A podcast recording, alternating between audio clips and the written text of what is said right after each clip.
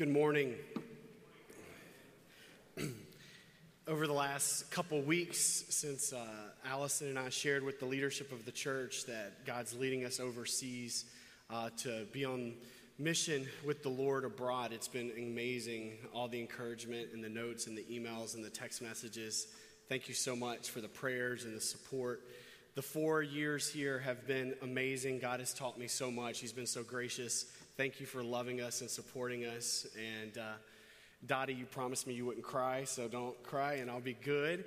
And um, we love you guys and we love this church. And the elders and I are excited for the next chapter. We've been praying and working diligently on that and uh, more announcements to come on what that looks like. We're pretty excited for the the developments. There's a, there's a good plan in place, and because um, the Lord's been so faithful to work in our midst. So we covet and cherish your prayers during this time, and, uh, and just know that our relationship is not ending here. It's just it's going to take on a new look as the elders and the church of Randall pray for us and send us out as missionaries. This is our home church, and uh, we love you so much.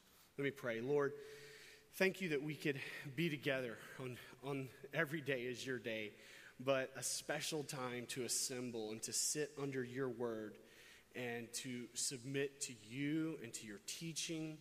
And it is such an honor and a privilege that you call us your children, that you have bestowed such a manner upon us that we are children of God. And for that, we are eternally and forever grateful because we didn't deserve it, we didn't ask for it, and yet you love us. And you demonstrated your love for us in this that while we were still sinners, you sent your son, Jesus, to live and to die and to defeat death so we could be called children of God. For that, we love you. We know you are the author and the perfecter of our faith. We know, Jesus Christ, that you are the beginning and the end, the Alpha and the Omega. And there are no surprises to you, for you are in control and you hold together the cosmos. So, Lord God, you have our future. You have the plans of Randall, of Buffalo. You have them all, and we trust you. So, Lord God, as, as my family and I, we step out in faith Lord God, this is a time of faith for us as a church as well, and we trust you because you are faithful. And we know you will lead us and guide us, and we will submit to you. We love you, Jesus. And we pray all this in your holy name.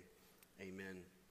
We're continuing our series in First Corinthians, and it's a powerful, powerful look at a church that is certainly messy, just like any church. You read any of Paul's epistles to the churches and Galatians, Paul's like, Who's bewitched you, you foolish Galatians? Who's, who's put a spell over you? Who's bedazzled you?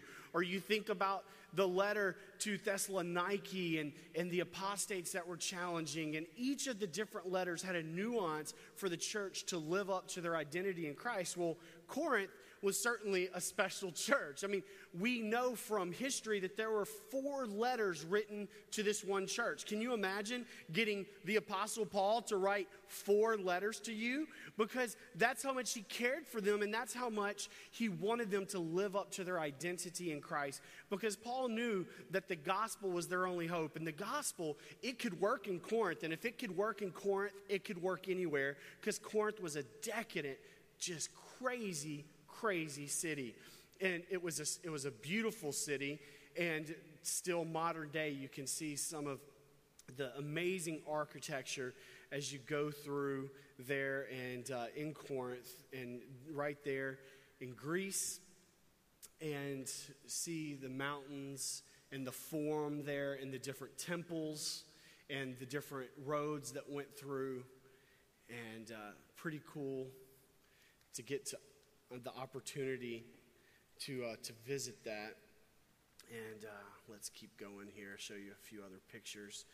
And hopefully it makes it come alive for you today as we hear this letter that the people that received this letter were in this city. Paul had visited that city, Paul had preached the gospel to that city, and Paul had a heart for them, for them to live in their identity in Christ.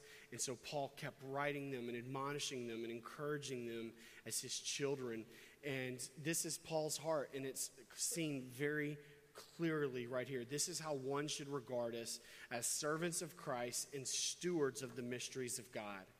Now, Paul is very clear when he's admonishing them, this central theme of identity is it's exposed all throughout the letter and it's shown in the introduction, and we're going to end there today.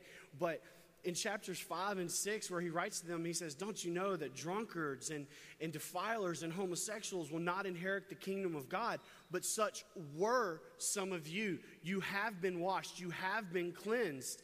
You are now a child of God. So he always appeals to their identity. And we see Paul's identity here, how he regards himself as a servant and a steward. A servant is one, you, you get the idea of a servant. The imagery is just so strong. It's like, I'm here for you. How can I help you? I'm here to serve. I am not here to lord. I am not here to profit, to benefit. I am here to serve you. And he said, That's how we regard ourselves. That's how you should regard us.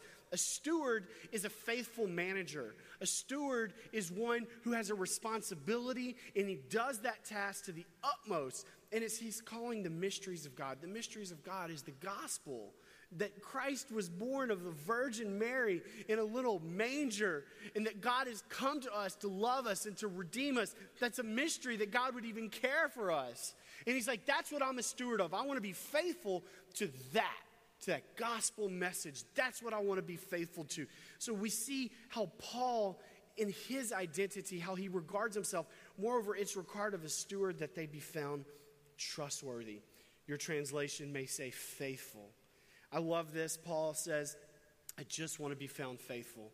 As a steward uh, in this ministry, I just want to be found faithful because faithful is the one characteristic that describes all the characteristics. And Paul's saying, I want to be faithful. I want just to be found faithful. That is my desire. Faithful to love God, faithful to love others, faithful to serve. Faithful is a characteristic that describes all the virtues. And, and Paul says, that's how I want to be considered. I want to be found trustworthy. I want to be found faithful. So that Paul does not have a confused identity. Now, as we're going to explore, the Corinthian church is the one with the confused identity. And so Paul keeps appealing to them. And it reminds me of an old Native American tell of the young brave who thought it'd be funny one day to take a prairie chicken egg and swap it out with the golden eagle egg. So he climbs up to the mountain, he gets into the golden eagle's nest, he takes the golden eagle's egg and he puts the prairie chicken egg in there, and he goes back to the prairie chicken nest and he puts the golden eagle egg in there. And the golden eagle, who thinks he's a prairie chicken, is popped, you know, pops out, right? The hatch comes out of the, the egg, and he's clucking around in the dirt with his prairie chicken brothers and sisters, but he's really a golden eagle. But the problem is, he thinks he's a prairie chicken because he's hanging out with prairie chickens. And so one day he's clucking in the dirt and he's eating worms, and he sees a golden eagle flying in the sky. And the golden eagle, who really thinks he's a prairie chicken, even though he's really a golden eagle, looks to his prairie chicken brother, who's really a prairie chicken and not a golden eagle, says, Man, look at that golden eagle most amazing bird in the world. Look at its wingspan. Look at how powerful it is. So sad that I'm only a prairie chicken. And he goes back to clucking in the dirt and uh, eating worms. See, he was truly a golden eagle created to soar, but he was living in the dirt as a prairie chicken. He wasn't living in line with his true design. He wasn't living in line with his true design. His identity was not matching his lifestyle. His identity was not matching his lifestyle. There was a disconnect. There was a disconnect between who he truly was and how he truly was living. And that's the same fundamental issue and challenge for all believers to live in line with your true design, to understand that we are sons and daughters of the Most High King. And when, when, when we live short of that, we're just clucking in the dirt like a prairie chicken that's truly a golden eagle. We are sons and daughters of the Most High King. That is our identity. And the challenge is for our behavior, our actions, our words, our thoughts to reflect the reality of who we are in Christ Jesus. And we don't have to do the things that we used to do because, see, we're no longer the people that we used to be. He's washed us, He's changed us. That's what He said in the theme in chapter 1 We're going to go back to that at the end. And in chapter 5 and 6, he keeps hearkening back to such were some of you, but you've been washed, you've been cleansed. And so, this is Paul's heart. This is how he considers himself. And look at the challenge that he has for the church. He brings it. We're going to skip around in a couple different chapters. In chapter 3, he says, But I, brothers, cannot address you as spiritual people, but as people of the flesh, as infants in Christ. So they're in Christ, but he's like, You're a baby, you're an infant. I couldn't consider you as spiritual people. The word there could be translated as mature. I couldn't consider you that. But as people of the flesh, and the flesh there, he's not talking about the body, he's talking about that which represents sin. That which represents sin. And he's like, because you're not living in line with your true design. You're living as infants that are muddling in the dirt, eating worms. I fed you with milk, not solid food, for you were not ready for it. And even now, you are not ready. So he's like, hey, look, when you were a baby, I fed you with milk. That's cool. That's great because you weren't ready for it then. But what's really sad, you're even now, you're not ready for it. You're 16 years old, you're 24 years old, and you're still drinking out of a bottle. The imagery here, the illustration that Paul gives us is so clear. Right?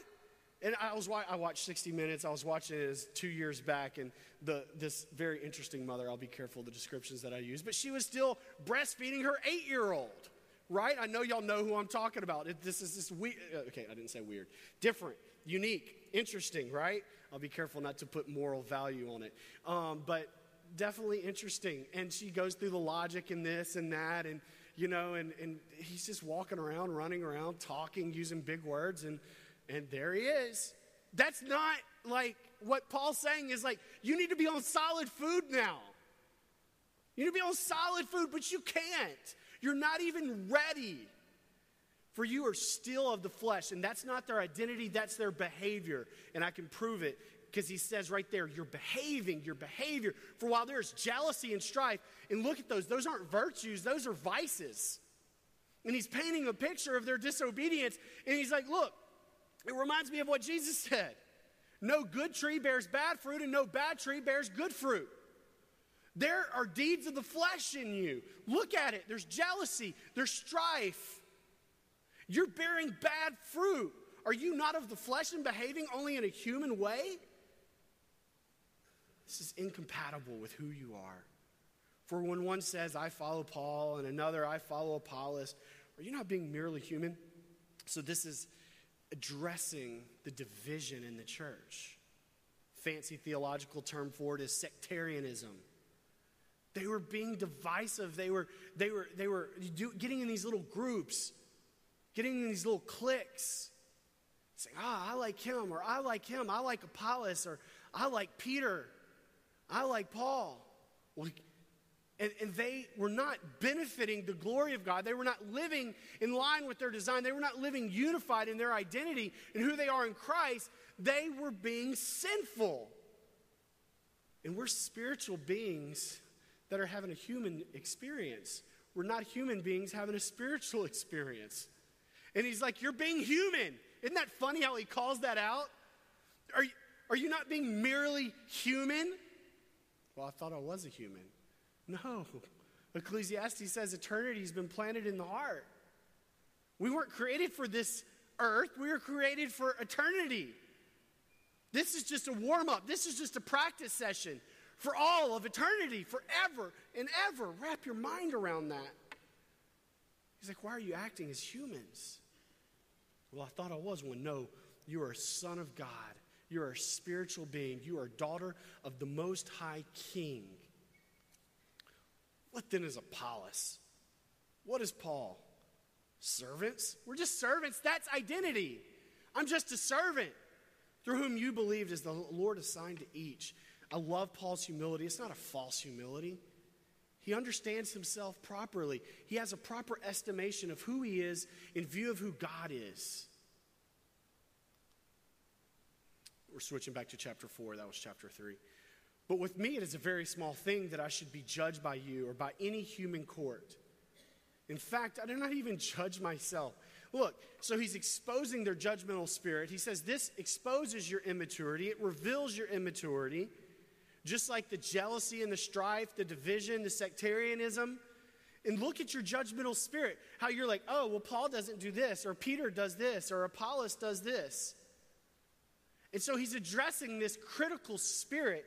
He's addressing this, and he says, once again, I, I, just think Paul was probably thinking back to Jesus' teaching when Jesus is like, hey, you may want to pull the log out of your own eye before you try to get the splinter out of mine.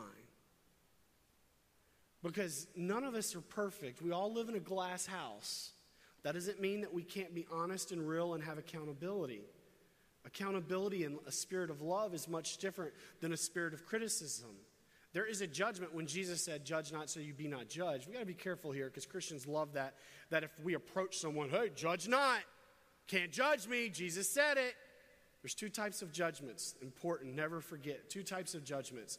There's a judgment of restoration that is done in love for the glory of God, and there is a judgment of condemnation that no human being should ever engage in because our feet are all made of clay. The judgment of condemnation can only be done by the one who is righteous and holy and who will judge one day. And whose names, he says, are in the Lamb's book of life, will be separated to the left and the right, the sheeps and the goats. That's a judgment of condemnation that we'll reserve for the Holy One. The judgment of restoration the church is supposed to endeavor in, and spiritual leaders are called to endeavor in, and we are called to embrace a judgment of restorations. Galatians 6 talks about carrying burdens and restoring the weak. Matthew 18, Jesus talks about church discipline. And what was the goal of discipline? Restoration. That is a judgment of restoration. We are called to be fruit inspectors, not to condemn, but to restore. And people say, Judge not, you be careful, make sure you know what you're talking about. There's a judgment of condemnation that only God can do. There's a judgment of restoration that spiritually minded men and women are to embrace. Here, Paul is challenging this spirit of condemnation, this critical spirit that exists in us all. We're consumers at heart, it's who we are. Everyone in this room has an opinion over is it Wegmans or Tops, or is it this Sahlen's hot dog versus this hot dog, or is it Burger King or McDonald's, or Coke or Pepsi? That's fine to be an intelligent consumer. If you like Marshalls versus TJ Maxx, you know what? Whatever makes you happy, that's where you need to shop. Wherever you want to eat, wonderful. That's great. Be an intelligent consumer, save money. But we carry that same attitude and mentality in this criticism in our human relationships. And some of us are better at this than others. And when I see better, that's not a positive characteristic. We're just more critical in how we deal with people. And that doesn't mean that we don't speak truth. But Jesus was 100% love and 100% truth. Jesus was very, very harsh with his disciples at times but it was always in love. 100% truth, 100% love. You've heard the saying from me numerous times truth without love is harsh, love without truth is compromise. That saying comes from the Gothards back in 40 years ago, but it is so true, and we see it in Jesus' life, we see it in Paul's life. It's not what we're seeing what Paul is rebuking and addressing in the Corinthian church. They're just judgmental and they're condemning and they're divisive. And he's exposing. I love that he says, I mean, you got to sense here the sarcasm because we're going to see it. Paul is very, very, the, the language here is so chocked full of just, are you kidding me? Are you kidding me? It's a very small thing that I should be judged by you or by any human court. Even in fact, he says, I don't even judge myself. I don't judge myself, so I'm going to let you judge me? right? I'm not aware of anything against myself. He's like, there may be something, I'm not sure of it. He knows he's not perfect in other areas. In Philippians and Second Timothy, he says it's a trustworthy saying that Christ Jesus came to save sinners, among whom I'm chief. So it's not like Paul saying he's perfect. Don't misinterpret that, okay? Paul said, hey, I'm not perfect. But when it comes to these gross areas of sin and unconfessed, that's not in my life. But I'm not thereby acquitted because even if I did judge myself, I'm not acquitted by that. Why? Because it is the Lord who judges me. It is the Lord who judges me. The church's judgmental spirit shows their immaturity. Therefore, do not pronounce judgment before the time, before the Lord comes, who will bring to light the things now hidden in darkness and will disclose the purposes of the heart. Then each one will receive his commendation from God. That day is called the great white throne judgment, where the believers will be separated from the unbelievers. And God will preside. And Jesus, even in Scripture, in the Gospel of John, says, Hey, it's not even me that's judging. The Father will sit on the throne and will bring down judgment on that day. So, this criticism, this negative Nancy, this critical Larry stuff, whatever it is, just, it's not allowed in the church. It's not fitting. We're golden eagles and we're acting like prairie chickens. Then each one will receive his commendation on that day because he will expose, the light will expose. We keep going. The church's pride shows their immaturity. For who sees anything different in you? What do you have that you did not receive? So he's like, wait, hold on. Okay, you've got gifts, you've got talents, you've got money. Corinth was a very, very, very wealthy city, it was a trade city. I mean, there was so much commerce in Corinth, very affluent, one of the richest cities in the world next to Rome. And so Paul is dealing with the 1%. Okay, and not everyone that was in the church was super wealthy, but he's, he's sensing this pride and he's about to hit it and expose it on so many different levels. For who sees anything different in you? What do you have that you did not receive? These are all rhetorical questions that he knows the answer to. If you then received it, why, does you, why do you boast as if you did not receive it? He's like, look, salvation was a free gift. All you did was get lost. All you did was get lost. God saved you. You were the lost sheep. The shepherd found you, and you're what? Saying what? Look at me. Look how special I am. You don't have anything to contribute God. You don't have anything to offer God. We were lost. Romans chapter 3, Paul said, Our throats were an open grave. There was none that is righteous, no, not one. There was none seeking after God, no, not one. All have sinned and fallen short. Now you're acting like you're so special, like God needs you. God doesn't need me, God doesn't need you. God loved us and forever changed us. And for that, all that is, should be expected is, is a heart of gratitude. I love Romans 12, 1 and 2, where he says, Therefore, I urge you, brothers, to offer your bodies as a, in view of God's mercy to offer your bodies as a living sacrifice. He says, This is your reasonable act of worship. In view of God's love towards you, in view of God's mercy, the only thing that's expected is to do what? Say thank you. Thank you, Jesus. I love you. Instead, you're entitled, you're proud, you think God needs you because you're, you're smart or you're wealthy or you're educated because you're Greek and you've been to this university and you run this business. Nah. Already you have all you want. No, he is not saying this in truth. He's saying this is their attitude. You act like you have all that you want. Already you've become rich. Without us, you've become kings. And would that you did reign so that we might share the rule with you. He's like, man, that'd be awesome. He's mocking them, he's exposing their hearts and their attitudes. For I think that God has exhibited us as apostles as last of all, like men sentenced to death, because we become a spectacle to the world, to angels, and to men. We are fools for Christ's sake, but you are wise in Christ. We are weak, but you are strong. You are held in honor, but we are in disrepute. Do you see what Paul is just exposing their behavior and saying this is incongruent with the gospel? This isn't who you are in Christ. You're a golden eagle, but you're acting like a prairie chicken. And it's this pride.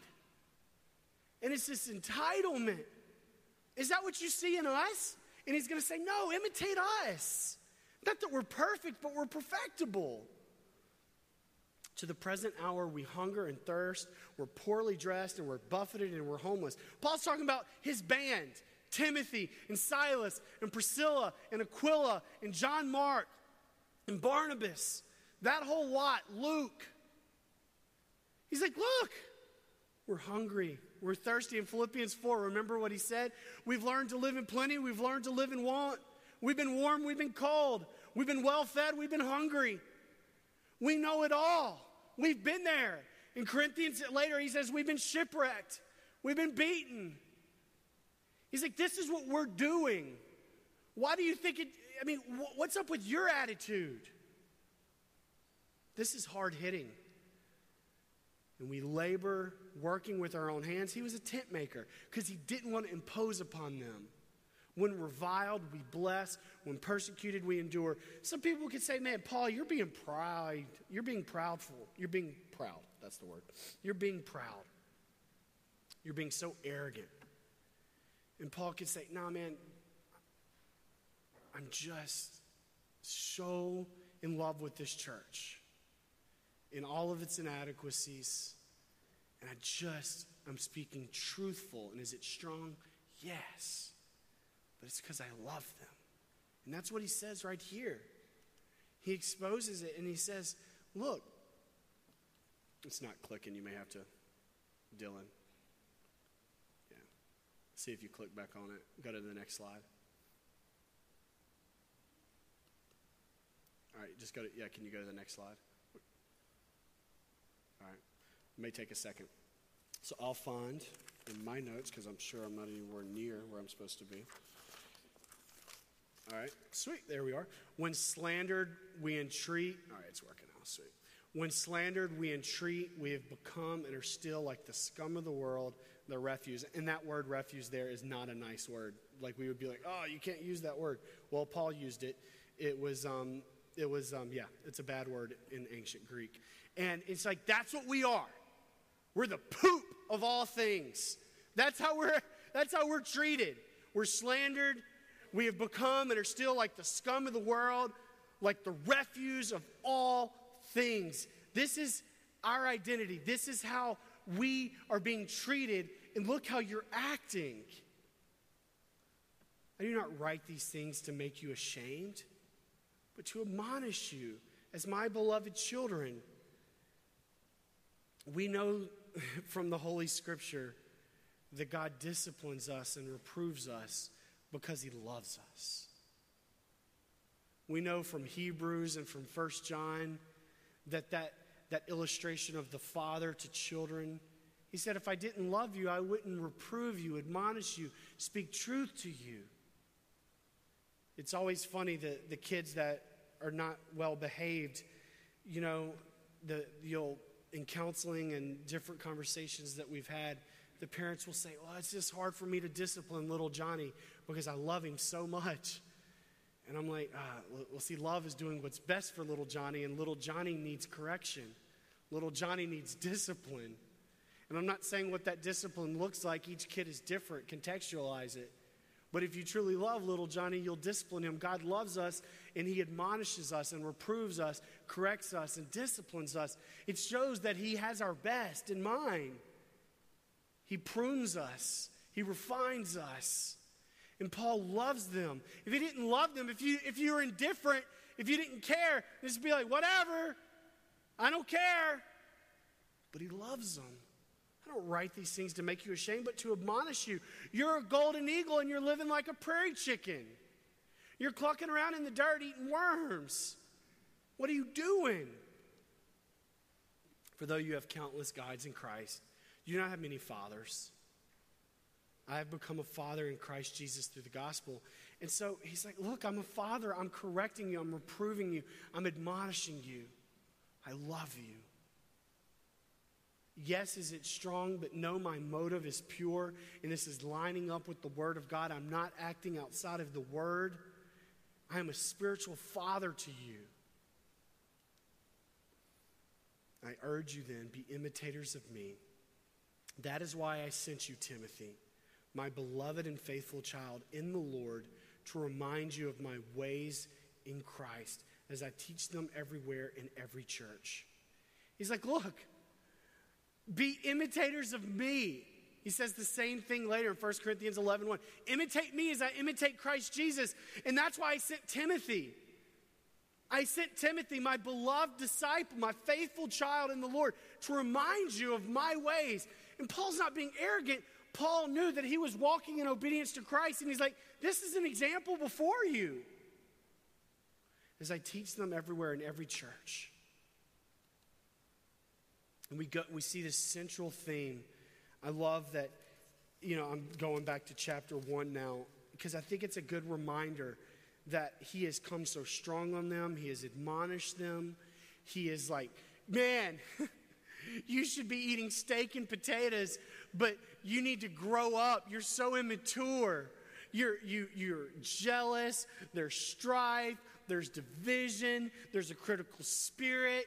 You're just negative Nancy on everything. You're divisive. You're arrogant. You're proud. You think you're better than us. You think you're better than the apostles? You're not better. None of us are better than anyone. We're all sinners. And you just think so much of yourself that God needs you and that you don't need us. But he goes back and he's like, I'm saying all this because I love you. And I want you to remember who you are. And remember verse 2 of this letter. How did it start? Did he write to the sinful people in Corinth? No, he's writing to the church. To the church. They may not be acting like the church. And remember what the word church means the called out ones. The ekkaleo. Ek means out, kaleo means called. The ecclesia the ecclesia.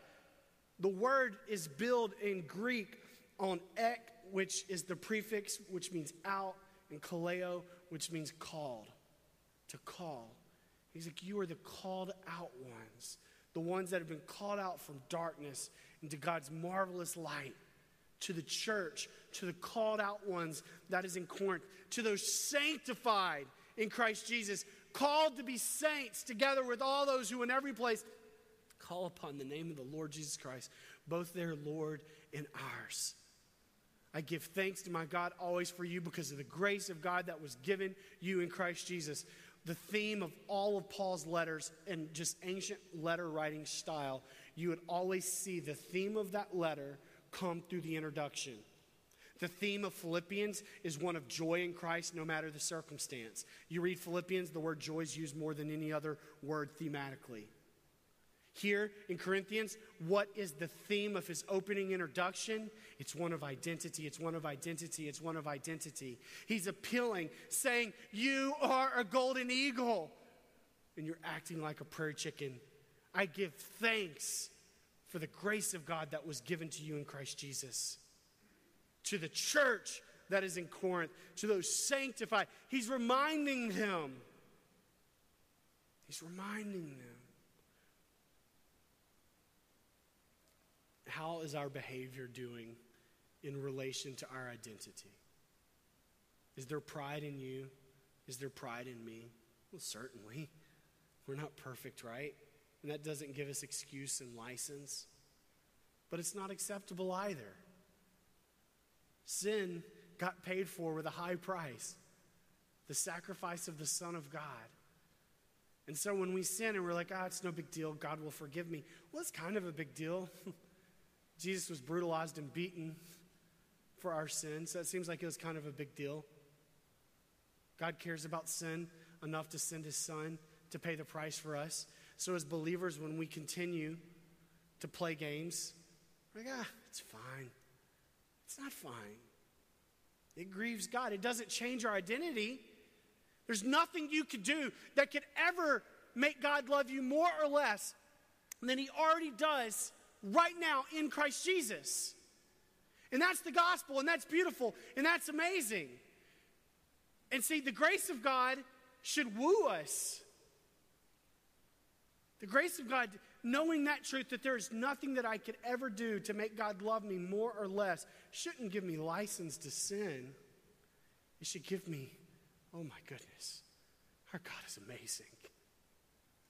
I want to be forever grateful. I want to live holy because He is holy. And when I fall short, I want to be quick to say, I'm sorry. I want to be quick to repent. I'm sorry. That's not who I am in Christ. I'm a golden eagle. That's not who I am. I'm a son of God. I'm a daughter of the Most High King. So there's not guilt. That's how Paul in Romans 8 1 can say, there's no condemnation for those who are in Christ Jesus because we've been set free. And for those who are set free, we are free indeed. Are you living free?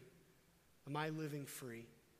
Am I living in line? Are you living in line with your true design as a son of God and a daughter of the Most High King? You're like, Josh, this is rudimentary. This is, this is the ABCs of the gospel. It never gets more complicated than the ABCs of the gospel. The challenge is living it out and reminding ourselves I'm a son, I'm a daughter. My anger, my temper, my greed, my pride, unacceptable.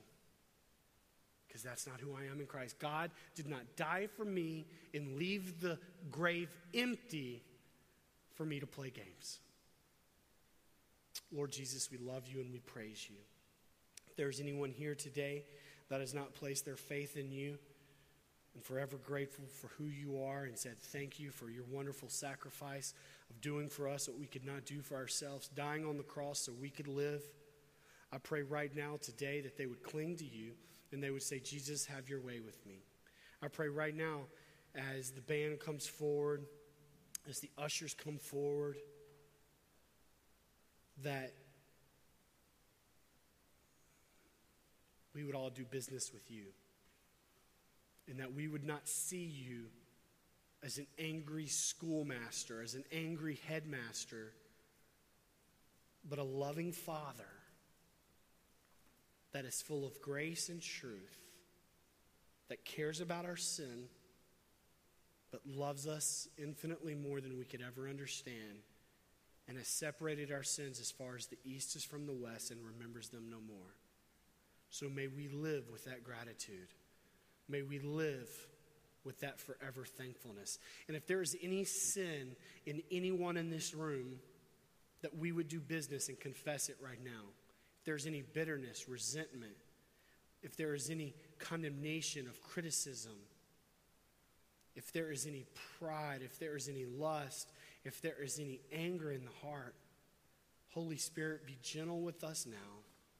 Convict us, expose us now with the truth and the light of the gospel.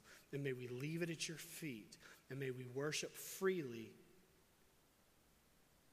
And may there, great, may there be great jubilee because their sins are forgiven no more. And for all those have, that have clung to you for the first time today, I pray they would tell someone, God. They would mark it on a card. They would tell someone what you're doing in their lives. We love you, Jesus, and we say thank you. You are better to us than we deserve. Amen.